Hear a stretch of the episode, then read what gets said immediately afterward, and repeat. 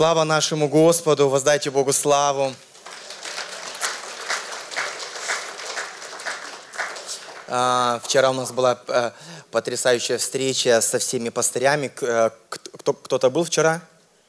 Смотрите, сколько много. А, скажите, а кто здесь есть э, в церкви, кто в каком-то находится служении? Поднимите руку. Слава Богу. Я хочу сказать, все, кто не подняли руку, э, вы тоже служители, потому что э, э, в Царстве Божьем нету людей, которые, всякий, кто признает Его Господом да, и Спасителем. Господь – это так, тот, кого мы слушаемся, и мы исполняем Его волю. И вчера мы читали один такой стих, который относится к пастырям, но я хотел бы сегодня тоже к вам его, и о нем его прочитать и напомнить. 1 Петра 5.2. Это все, кто пропустил пасторскую э, встречу, либо кто, у кого есть пастырь, думает, о, теперь я буду про него все знать. Так, там так сказано, пасите Божье стадо.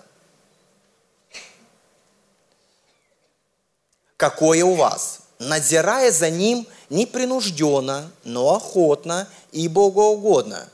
Не для гнусной корости, но из усердия. Он говорит, первое, знаете, что говорит? Пасите Божье стадо. Первая новость, хочу вам, как вам сказать. Я вас поздравляю, у вас самый лучший пастор. Знаете это? Кто любит своего пастора? Если вы думаете, что я сам про себя сказал, нет. Он говорит, пасите не свое стадо, пасите Божье стадо. Скажите, что наш Иисус Христос, Он хороший пастор, правда? А, я не знаю, какой у тебя пастор. Но, знаете, хороший пастор – это тот, который тебе напоминает, что у тебя есть настоящий пастырь, который реально о тебе заботится. Но Бог говорит, паси, паси тех, которые не твои. Я, знаете, иногда у меня спрашивают, Виталик, ну что, тяжело тебе? С какой-то стороны ты вроде бы стараешься, но ты понимаешь, что все равно будет мало, всем не поможешь, всех не услышишь. Но есть тот, который всегда рядом с вами – который всегда вас слышит, который всегда знает то, что вам нужно. Кто-то месяц тому скажет, спасибо, мой пастырь. Итак, он говорит, пасите Божье стадо, какое у вас. Обращается к тем людям, которые будут напоминать, чье мы стадо. Да? Пасите не чужое стадо, какое у вас. У меня был вчера один разговор, сегодня к каждому из вас разговор. Скажите, а у тебя есть твой пастырь?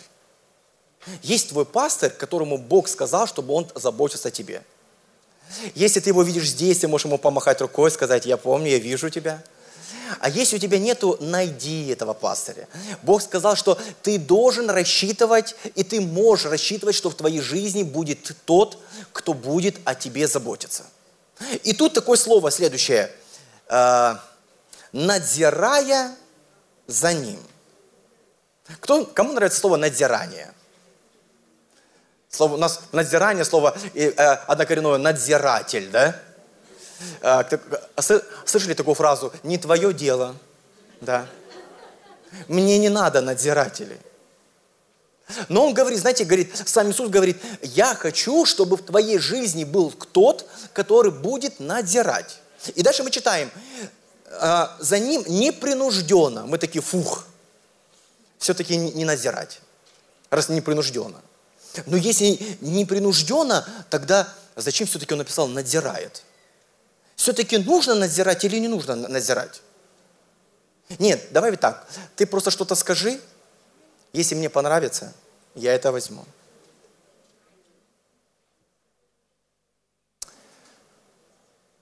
Однажды мы в своей жизни просыпаемся, не утром просыпаемся, а как вот, вот этот блудный сын написано, пришел в себя. Мы однажды приходим в себя и понимаем, что нам самих себя недостаточно. Я вроде бы и желание хорошее имею. Мне нужна помощь я не справляюсь. Мне нужен кто-то старше в моей жизни, кто бы за мною присматривал. И он говорит, я хочу, чтобы ты надзирал, но не принужденно, не заставляя, но охотно, такое слово. Скажите, у тебя есть охота, чтобы за тобой кто-то надзирал. Кто-то не против. Он говорит, нет, я хочу, чтобы это было охотно. Я хочу, чтобы кто-то охотно мне время от времени напоминал и спрашивал у меня, а ты молишься? Я, знаете, я хочу, э, когда, ты, э, когда мы, наше собрание закончится, и ты попадешь на первую домашнюю церковь, ты своему пастору сказал, пастор, я тебя разрешаю. Присматривай за мной. Спрашивай у меня. А я читаю Библию. Я тебе разрешаю. Я тебе разрешаю спрашивать у меня, как у меня дела с моими домашними. Помню ли я своих родителей? Я тебе разрешаю. Спрашивай у меня. Я разрешаю тебе чтобы ты спрашивал у меня, что я делаю с тем даром, который Бог дал мне в жизни, и за который мне нужно будет нести отчет. Спрашивай с меня. Я разрешаю тебе спрашивать в моей жизни, а люблю ли я еще церковь? Знаете, а, непринужденно, но охотно и Богоугодно. Он говорит, я хочу чтобы вы надзирали не так, как вам хочется, не как вам угодно, не как для вашей пользы, не как, что вы можете получить этих людей, которых вы надзираете, а присматривать за ними, за теми, кто они есть. Усердно. Такое слово. Усердно. Сегодня утром мы встречались со служителями, и я говорю, знаете, интересный такой момент, как-то Господь, заметьте, каждый раз, когда Он что-то давал людям, Он как-то им давал только на один день. На один день мана. Потом ты собираешь на два дня, говорит, не поможет. Съешь то, что на два дня, э, плохо будет. Завтра я тебе тоже дам. И надо, хочется сказать, Господи, дай нам, пожалуйста, хотя бы на недельку, чтобы так вот выдохнуть. А то как так вот, Бог говорит, поверьте, я добрый пастор. На сегодня я дам слово. И тебе кажется, все, закончилось. Он говорит, не беспокойся, завтра я тебе тоже дам. Но я, знаете, думаю, что что-то мы должны узнать о Господе, а что-то мы должны узнать о себе. Он говорит, я хочу, чтобы ты служил, знаете как, усердно, потрать все то, что можно сделать сегодня, на сегодня. Не оставляй это на завтра.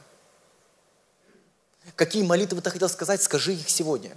Кому хотел сказать, я тебя люблю, скажи сегодня, что я хочу, я тебя люблю. Кому хотел сказать, дать обеты, давай эти обеты. Высвобождай то, что у тебя есть. И я сегодня вместе с вами хотел бы, знаете, э, как Богу угодно, чего Он хочет. Рассмотреть с вами один текст – а, мы с вами прочитаем, это заключительный текст Евангелия от Иоанна. Кто-то сказал, что Иоанн закончил свое, свое Евангелие, но потом появилась такая нужда, чтобы добавить еще одно Евангелие. Это конец 20 главы. Это после пасхальная первая встреча. Мы с вами читаем, а, вы можете открыть вместе со мной и следить, это будет основной текст. У нас не будет много мест из Писания, это будет ключевой стих, который мы сегодня с вами рассмотрим, ключевая отрывок – а, начну с 19-20 стих. В тот, же, в тот же первый день недели вечером, когда двери дома, где собрались ученики его, были заперты из опасения от иудеев, пришел Иисус и стал посреди. И говорит им, мир вам. Сказав это, он показал им руки и ноги, и ребра свои. Ученики обрадовались увидев Господа. Знаете, утром случилось чудо. Написано, это был тот самый день, когда Христос воскрес. Христос воскрес. Все уже произошло. Христос победил.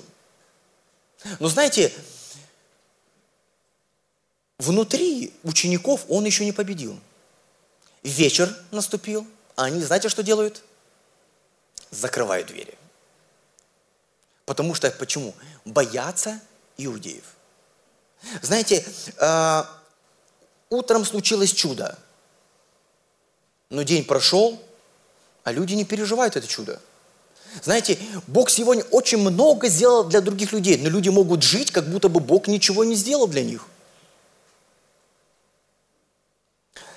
Они даже не задумались, что закрывая двери, они закрывают двери не только от иудеев, они закрывают двери от Иисуса, который хочет прийти в их тревогу. Знаете, когда мы живем в страхе, и у нас есть тревога, у нас есть только один выход, да? Когда ты боишься, ты что делаешь? Ты закрываешь двери. Стены повыше, заборы повыше, покрепче, сигнализация. Тебе остается только лишь защищаться. Я не знаю, какая сегодня тревога у тебя. Я не знаю, какие ты стены. Но у меня к тебе добрая новость. Знаете, какая? Твои стены Богу не преграда. И написано, он, знаете что? Он не открыл эти двери. Он появился в той комнате. Он пришел туда, где они боялись. Написано, и появился среди них. Наши закрытые двери для него не препятствие. Э, я однажды такой читал э, э, вопрос критиков Библии. Есть множество у них вот вопросов к Библии. Они говорят, вот скажите, Иисус был написано, обмотан пеленами и был погребен. Когда Он воскрес, как Он мог ходить? Он же был обязан пеленами. Сначала мой мозг заболел, думаю, и вправду, как это можно ходить? А потом я подумал, послушайте, если он смог воскреснуть, неужели он не смог найти, как ему ходить? Что, что, знаете, э, здесь э, кто-то говорит, как он мог там появиться? Я не знаю, как он так мог появиться. Но Бог может появляться в закрытых дверях. Нету что-то, что может его оградить, сделать то, что он хочет сделать. Поэтому а, одно из слов, которое церковь, ранее церковь произносила в своих молитвах, она говорили «маранафа», что буквально обозначает «Господи, приди», «гряди, Господи», да? Господи, я не знаю. Может быть, кто-то тебе мешает. Может быть, я сам мешаю. Но я знаю, что ты найдешь тот путь, как прийти в мою тревогу. Приди в мою тревогу. Он приходит, и первые слова, которые он им говорит, знаете какие? Он знает, что им нужно. Он говорит, мир вам. Это слово, которое будет начинаться, наверное, каждое послание в Новом Завете, да? Благодать и мир вам. Мир с вами. Бог приходит и говорит, все, что сейчас тебе нужно, это только одно – я хочу, чтобы ты что-то сделал с твоей тревогой. Ты так много слышал, ты так много знаешь, но я не пойму, почему ты до сих пор боишься. А он говорит, мир тебе. Мир вам. Знаете, если бы это сказал бы, вот, э, скажу, какой-то посторонний человек, мы сказали бы, ну, хорошее приветствие, да? Пастор сказал, ну, пусть Господь, пусть сделает – э, так, как ты говоришь. Но знаете, но когда говорит Бог, мир тебе, это знаете что? Когда Бог говорит что-то, Он не просто что-то желает. Написано, Он несуществующее называет как существующее. Когда Он говорит, да будет свет, знаете, что происходит с тьмой? У нее вариантов нету. Когда Бог говорит, мир вам, это не просто приветствие. Он говорит, я хочу, чтобы ты знал, как есть на самом деле – я хочу, чтобы ты принял этот мир. Я хочу тебе объявить новость. Я не знаю, что тебя пугает, но мое отношение к тебе, у меня с тобой мир. Знаете, я интересно сегодня, слушая слово призыв, спасибо, Александр, э, и знаете, я думаю, интересно такой акцент всегда дел, делали евангелисты. Они говорят, э, мы призываем людей, знаете, к чему? Не просто к покаянию, говорит, примиритесь с Богом. Почему? Потому что Бог объявил вам. Он передал нам новость. Он воскрес и не сказал, ага, попались, куда вы убежали, когда меня схватили. Я не знаю, каких мыслей наполняли. Ага, Петр, ну что, поговорим? Тут все закрыто, не убежите. Нет, он приходит говорит, первое, что вы должны понять это не место для разборки. Я говорю вам мир. Мир вам. Мир – это значит мир. Это значит, не будет, нет войне места. Мир – это значит, что ты можешь надеяться на него.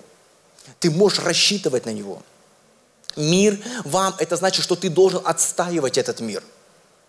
Мир – это значит, что ты имеешь все возможности для того, чтобы сегодня успокоиться.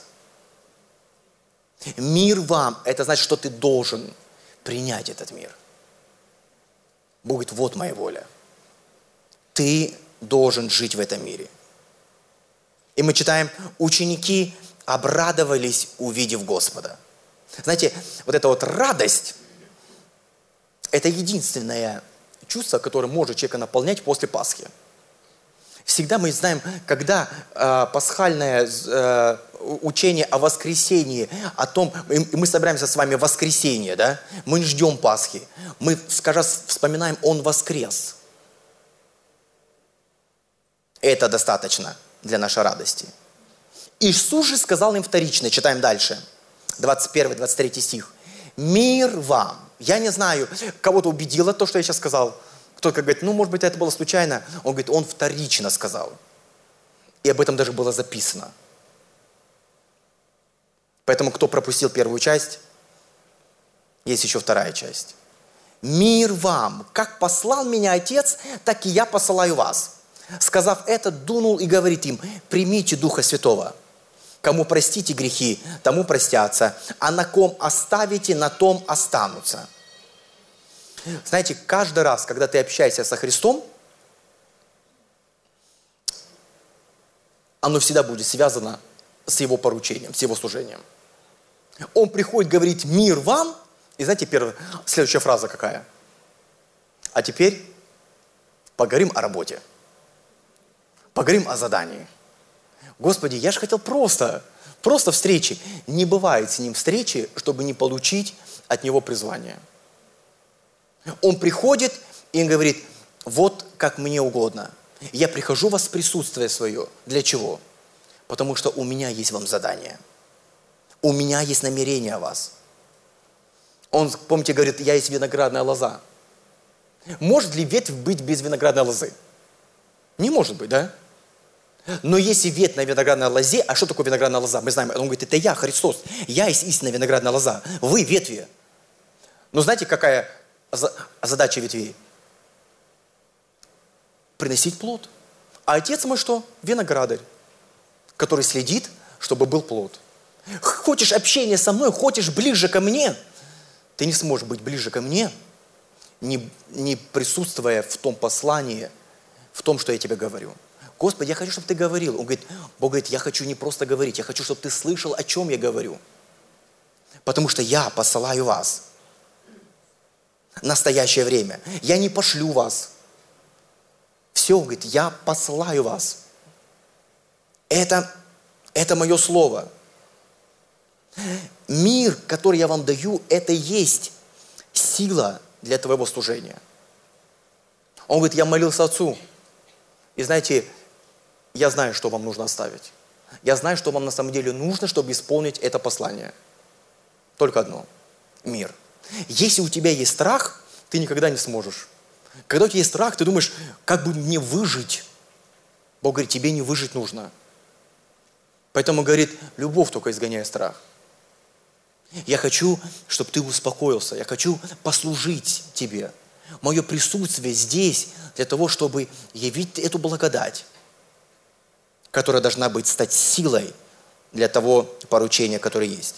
Знаете, э, в этой Библии описывается 132 встречи Иисуса с людьми, когда Он был здесь на земле. Я не подсчитывал, э, нашел статистику. А шесть встреч было в храме из 132.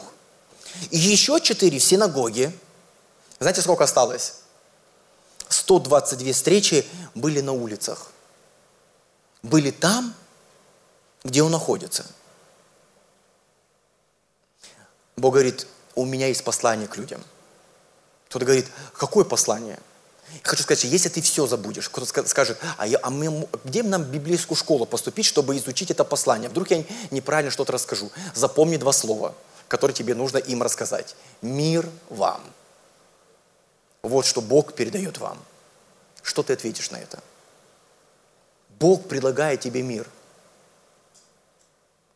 Вот он, Божье отношение к тебе.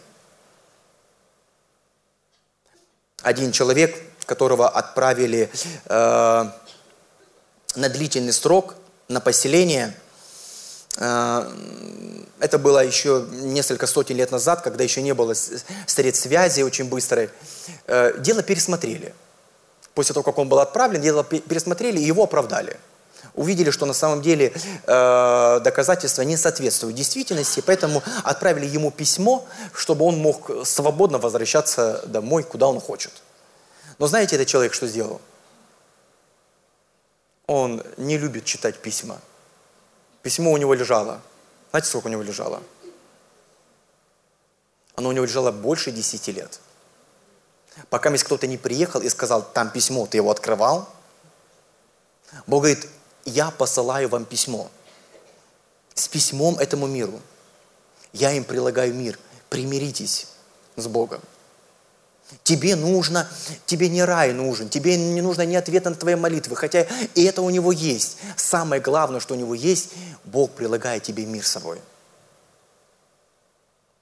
Однажды э, к, был такой евангелист э, Муди, э, к нему приехал один человек и говорит, у меня есть свидетельство, говорит, я в Божьем присутствии пять лет был не выходя из него. Тот говорит, вау, расскажи о своем опыте. А, сколько ты человек спас за пять лет? Он говорит, нет, я в присутствии Божьем был пять лет. Он говорит, тогда нам не нужен такой опыт. Если ты был так высоко, что не успел спасти ни одного грешника, нам этот опыт не нужен. Другая женщина говорит Муди, а мне вообще не нравится ваш способ евангелизации. Он говорит, честно говорит, мне тоже не нравится. А какой у вас метод? Он говорит, а у меня нету метода. Тогда мой нравится больше, чем твой. Я, знаете, сегодня вижу, как это такая, такая, сегодня такая тенденция звучит. Зачем говорить? Пусть они нас увидят. Это хорошо, когда мы доброе свидетельство. Бог говорит, но я посылаю вас посланием. Есть послание, которое вы должны передать через меня. Знаете, э, когда мы так говорим, пусть они увидят э, наш характер, что-то случается в нашей жизни.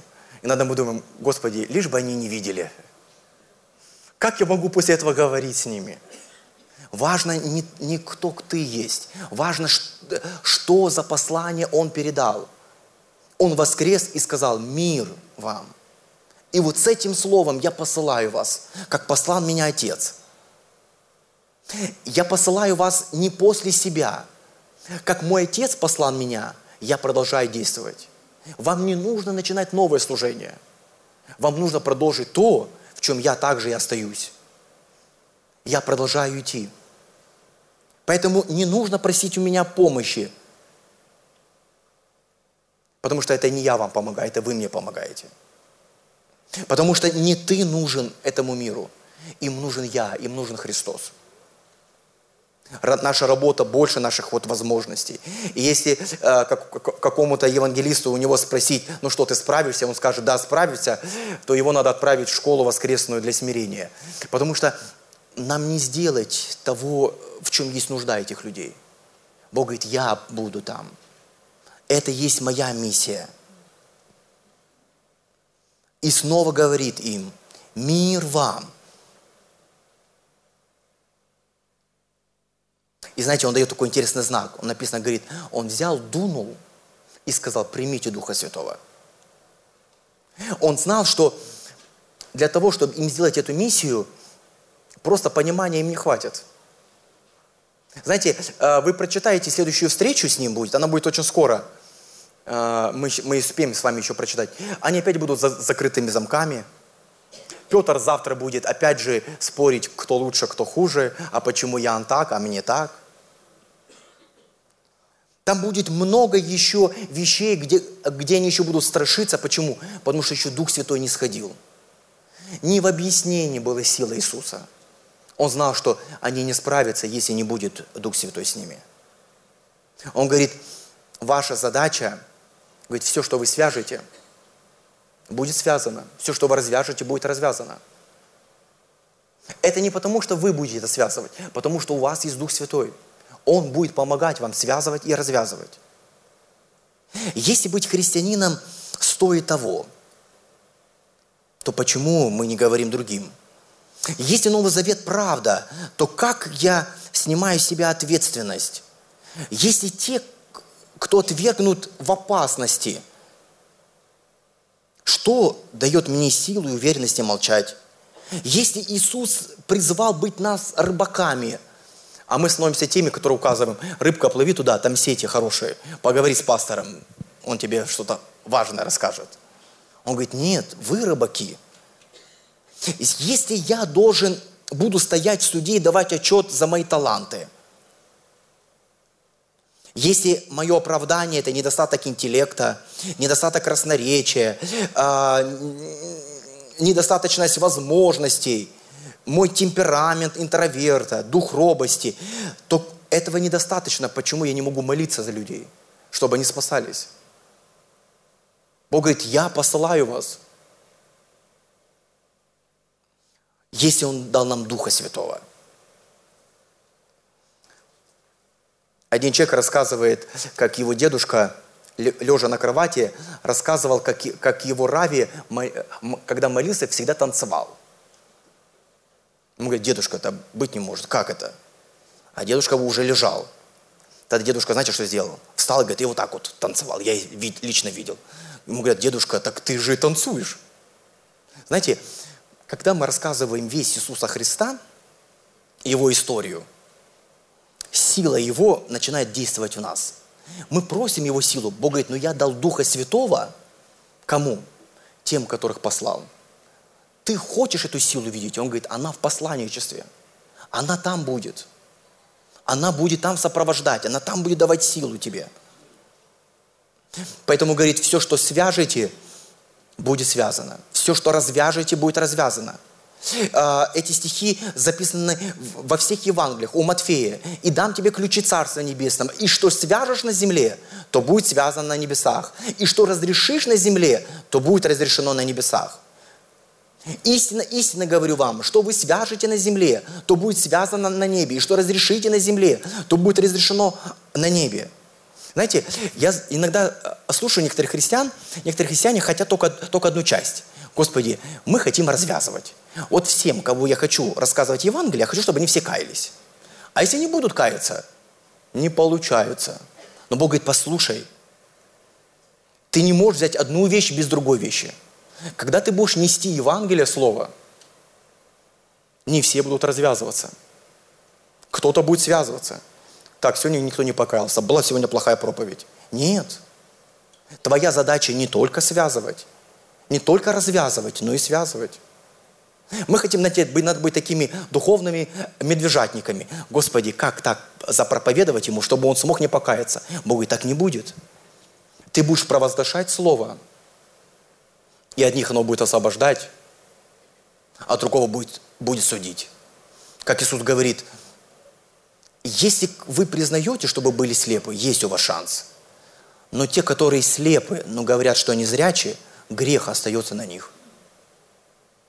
Наше послание не зависит от того, сколько принимает, кто не принимает. Мы те люди, которые посланы им.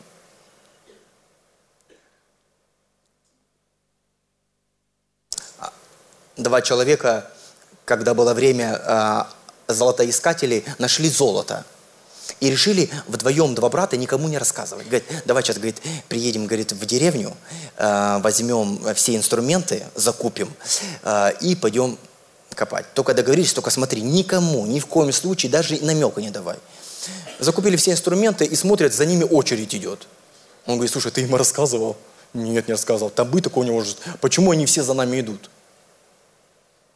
Подходит и говорят, кто вам рассказал? Они говорят, никто, никто не рассказал, мы по вашим глазам все увидели, что вы там что-то нашли.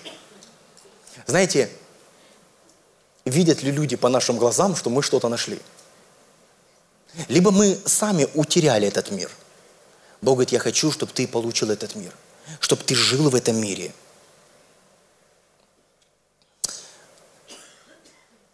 Фома же один из двенадцати, читаем дальше, называемый близнец, не был тут с ними – когда приходил Иисус. Другие ученики сказали ему, мы видели Господа. Но он сказал им, если не увижу на руках его ран от гвоздей, и не вложу перста моего в раны от гвоздей, и не вложу руки моей в ребра его, не поверю. После восьми дней опять были в доме ученики его и Фома с ними.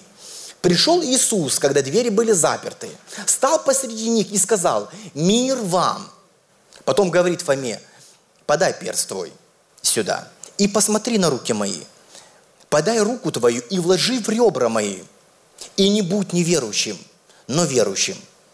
Фома сказал ему в ответ, «Господи мой и Бог мой!» Иисус говорит ему, «Ты поверил, потому что увидел меня. Блаженны не видевшие, а уверовавшие».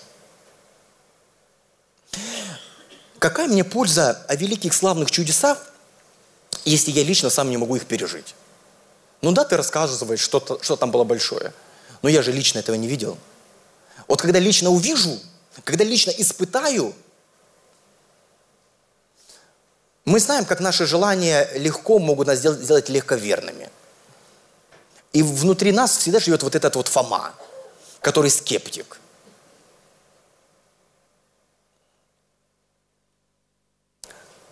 Когда мы читаем о Фоме э, в Евангелии от Иоанна, знаете, мы его называем Фома неверующий, да? Все, наверное, вот в мире знают эту, эту фразу. Фома неверующий, говорят.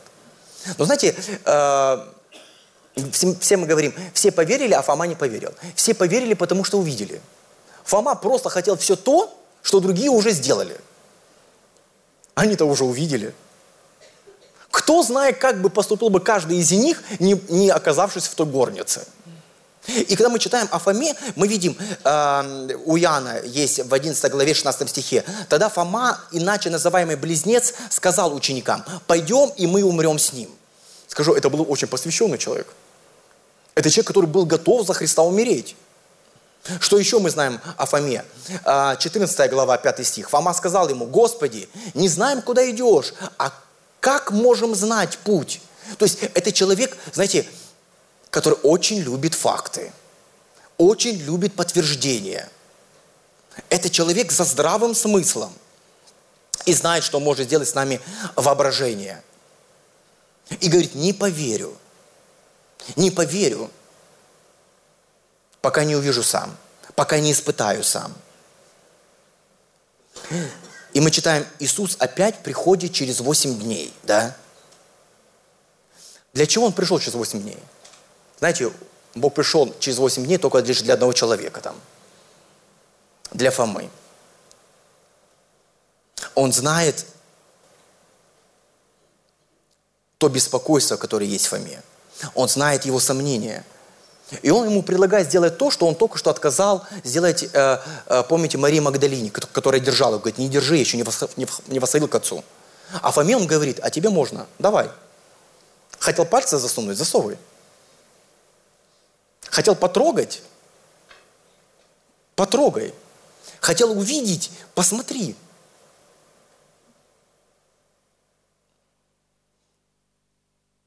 Откуда Иисус узнал, что говорит Фома? Знаете, откуда Иисус узнал? Когда Иисуса не стало в той горнице и пришел Фома, Иисус был там. Он слышал все, что говорит Фома. Он знает. Он не приходит, ему говорят, Фома э, не верит. Он знает, что Фома не верит. Я не знаю, ты, может быть, сидишь здесь и думаешь, Господи, ну я же не видел столько чудес, какие они видели. Но я хочу у тебя сегодня спросить, а разве меньше Бог в твоей жизни дает чудес сегодня? Разве мало их? Я не знаю, э, у нас есть такой вот вопрос, мы послушны Сергею Юрьевичу, который сказал э, задавать такой вот вопрос, когда мы собирались на домашней церкви, где мы видели славу Божию. У нас не было еще такой домашки, где бы кто-то сказал, на этой неделе никто ничего не видел. Там не хватало, появилось. И как-то удивительно ровно столько. Там опаздывал и не опоздал. Там сохранил, там добавил, там покрыл, Бог говорит, я здесь, даже тогда, когда ты меня не видишь. Фома. Даже тогда, когда ты не молишься, я все равно слышу то, о чем ты говоришь. И не будь неверующим, но верующим. Он не говорит, Господи, ну ты меня убеди, тогда я буду верующим. Он говорит, нет. Это твое решение, это то, что ты должен с собой поговорить. Не будь тем, кто не верит, а будь тем, кто верит.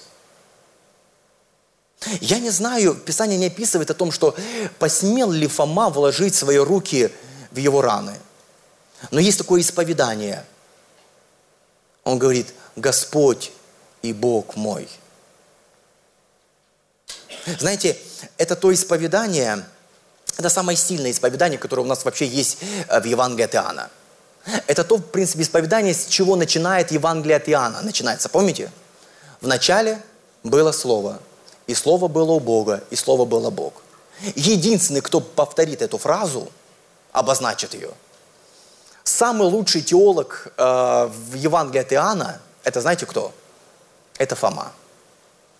Я хочу тебе сказать, однажды ты его увидишь так же реально, как ты видишь сегодня меня. Знаешь, как у тебя будет богословие, чем оно будет отличаться сегодняшнего твоего богословия от того богословия, когда ты с ним встретишься? Если бы ты бы мне, у меня бы сказал бы, Виталик, мог бы ты, ты мне сказать, до какого богословия я должен вырасти? Что будет в конце концов, мое понимание Боги? Я тебе хочу сказать, то, что будет. Будет то же самое, что будет у Фомы. А я-то думал, ты такой, а ты на самом деле, знаешь, кто ты? Ты Господь. Стоило тебя слушаться. Ты не просто спаситель, ты реально мой господин. Ты Бог. А я-то думал. Но знаете, что самое э, удивительное, о чем ты будешь жалеть больше всего? О третьем слове – ты не просто Господь, ты не просто Бог, ты Господь мой. Ты Бог мой. Теперь-то все понятно. Теперь-то все ясно. В начале было Слово. Мы читаем с вами первый стих. Э, никто, ни, ни, ничто вас не смущает в этой фразе. В начале было. Знаете, что такое было? Было это прошедшее, да? Как, а как же это оказалось в начале? То есть, если что-то уже было, значит, это не начало. Значит, где-то было еще начало. Знаете, как люди спрашивают, а что Бог делал до того, как... А он говорит, послушайте, когда начался первый миг, уже было. Так, может быть, это не первый миг? Он говорит, нет, это точно первый миг. Я до того, как еще стало. Я не знаю, что в твоей жизни тоже начало быть. Что-то у тебя начало быть. Бог говорит, поверь, когда это началось, не просто все раскручивалось, раскручивалось, и ты сказал, Господи, пожалуйста, посмотри на мои обстоятельства. Бог говорит, я уже был там, когда еще это даже не началось. Я уже все видел. Я уже все контролировал. В начале было Слово – Неужели ты думаешь, что я не могу справиться с твоими обстоятельствами? Неужели ты не мож, думаешь, что я не могу справиться с этим миром? Когда еще не началось, уже все было. И Слово было у Бога, и Слово было Бог. Все через Него начало быть. И ничто не начало быть, что начало быть. Я не знаю, какие ты видишь перед собой сегодня страшилки. Но если они есть, скажите, они есть? Если их нету, то их и, бояться не нужно.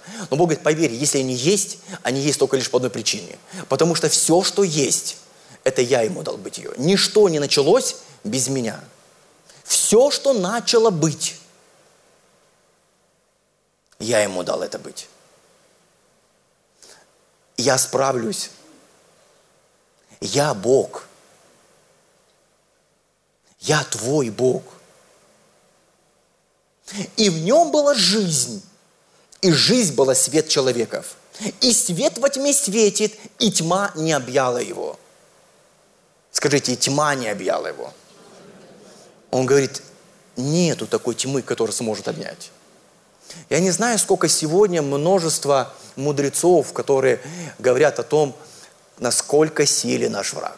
Бог говорит, ты не представляешь, насколько силен я. Тьма не может объять свет. Нету такой силы. Я реально Бог. И он говорит, блаженные, не видевшие, но уверовавшие. А, знаете, в Евангелии от Иоанна нету Нагорной проповеди, если, если кто-то знает. А, а, заповеди блаженства в ней не присутствуют. Нету блаженный нищий духом, блаженно плачущий. Он говорит, есть только одно блаженство. Знаете, Иоанн скажет, я не знаю блаженства Матфея, но я знаю, что может по-настоящему сделать тебя счастливым. Блаженные не те, которые, знаете, мы очень часто, наоборот, скажем, э, хотим услышать тех людей, которые что-то увидели. Но расскажи, как это было? Ну расскажи, какое чудо. Бог говорит, поверьте, если бы у меня бы спросили, кто по-настоящему блажен, это блажены те, которые так и не увидят, но останутся в вере. Он говорит, приду ли на землю, найду ли я, знаете что? Веру. Найду ли я такого человека, который скажет мне, Господи, а даже если не увижу, я Твой, я с Тобою, я, я Тебе доверяю. Знаете, я не знаю, меня сегодня, я не знаю, как вообще в Ветхом Завете люди жили без истории Иисуса, без того, кто есть Он. Как они верили Богу, как они доверяли Его. Но они верили, не зная, кто Он есть. Но Он сделал – и если бы мы, мы им бы рассказали бы, они бы удивились бы и восхитились. Поверьте, сколько еще Бог сделает для тебя. Но ты еще этого не видишь. Ты еще этого не знаешь. Ты говоришь, буду с тобой иметь отношения только те, что я увидел и что ты мне показал. Он говорит, поверь, самое большое, что можешь сделать. Обрети счастье. Положи свое основание в слове. Он говорит, этого достаточно для того, чтобы верить. Тебе достаточно про прочитать про э, Фому, он увидел. Спроси у него. Может быть, я и покажу тебе. Но может тебе будет достаточно того, что Фома увидел. Фома, посмотри. Фома, вложи. Но блажены будут те. Они уже так не увидят. Они так не ощутят. Они будут собираться по воскресеньям по всему лицу мира. И будут слушать проповедников. Одни заикаются, другие хорошо готовятся, другие нехорошо. Но блажены те, которые смогут поверить в меня и видеть меня. Один раввин так написал. «Прозелит дороже Богу, чем все израильтяне, стоявшие у горы Синай». Ибо если бы израильтяне не видели грома и огня, и молний, и сотрясания горы, и звука трубного, они бы не приняли закон и не взяли бы на себя Царство Божие. Но этот человек не видел ничего из этих явлений, однако приходит и отдает себя Богу, и берет на себя Его Царство Божьего. Разве есть кто-то дороже этого человека? Я не знаю, знаешь, может быть, ты позавидовал тем людям, вот он видел, вот он слышал. Я хочу тебе сказать, ты блажен, даже если ты не видел. Я не знаю, сколько ты еще увидишь, а может быть и не увидишь. И много сотворил Иисус пред учениками своих и других чудес, о которых не писано в книге сей. Сие же написано. Вот это вот Евангелие. Сие же написано. Дабы вы уверовали. Он говорит, вот эта вся книга написана только лишь для одного.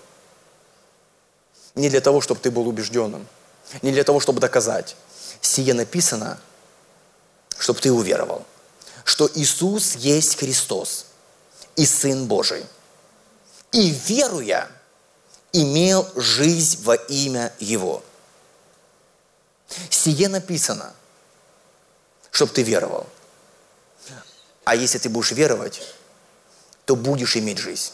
Сие, наверное, чтобы не забрать у тебя что-то, а чтобы ты имел. И Бог говорит, мои намерения о вас благо, чтобы вам дать. Бог говорит, у меня есть благо дать жизнь, и я знаю, как ее нужно дать. разреши себе быть верующим. Будь верующим. Не будь неверующим. Поговори сегодня с собой и скажи, что со мной происходит. Как только что-то вижу, чувствую, горю. Как только уходит, что-то происходит с моим сердцем. Он говорит, сие написано. В этом Евангелии семь чудес. Он говорит, этих чудес, если ты ни одного чуда не найдешь, этих чудес достаточно. Ты говоришь, Господи, измени мою жизнь. Можешь ли ты иметь жизнь? Он говорит, прочитай про э, э, превращение воду в вино. Я могу их. Сие написано для тебя. Кто-то говорит, мой ответ слишком далеко. Он говорит, тогда тебе нужно прочитать про исцеление сына царедворца. Бог говорит, я умею делать далеко чудеса. Ты сегодня говоришь, это было слишком давно. Тогда тебе прочитай про исцеление больного, который болел 38 лет болезни. Бог говорит, у меня есть ответ. Ты говоришь, у меня слишком мало, мне, ну, мне нужно гораздо больше. Тогда прочитай чудо про насыщение пяти тысяч. Иисус приходит и говорит, накормите их. Господи, как мы накормим? Мы все подсчитали. Столько не получится. Столько нету. Он говорит, ты забыл что-то очень главное. Что ты забыл? Не считать нужно лучше, надо меня попросить. До ответа небольшая дистанция, всего лишь молитва. Я могу дать это много. Ты говоришь, это слишком нереально. Тогда прочитай историю про хождение по воде. Ты говоришь, это слишком безнадежно. Тогда прочитай про исцеленного, э, исцеление слепорожденного. Ты говоришь, оно умерло. Тогда прочитай про историю Лазаря. И если ты все этих чудес не поймешь, помни, что есть воскресенье. Воскресенье – это и есть наша новая жизнь. Воскресенье – это значит основание для нашего служения. Но первое и второе для нас достигаемо только лишь в вере. Он говорит, блажен ты. И что мы делаем сегодня и каждый день мы провозглашаем не просто какую-то новость. Бог говорит, и те, кто уверуют, будут иметь жизнь. Давайте встанем. Боже Господь, мы сегодня приходим, и мы разрешаем, чтобы это слово сегодня надзирало нас.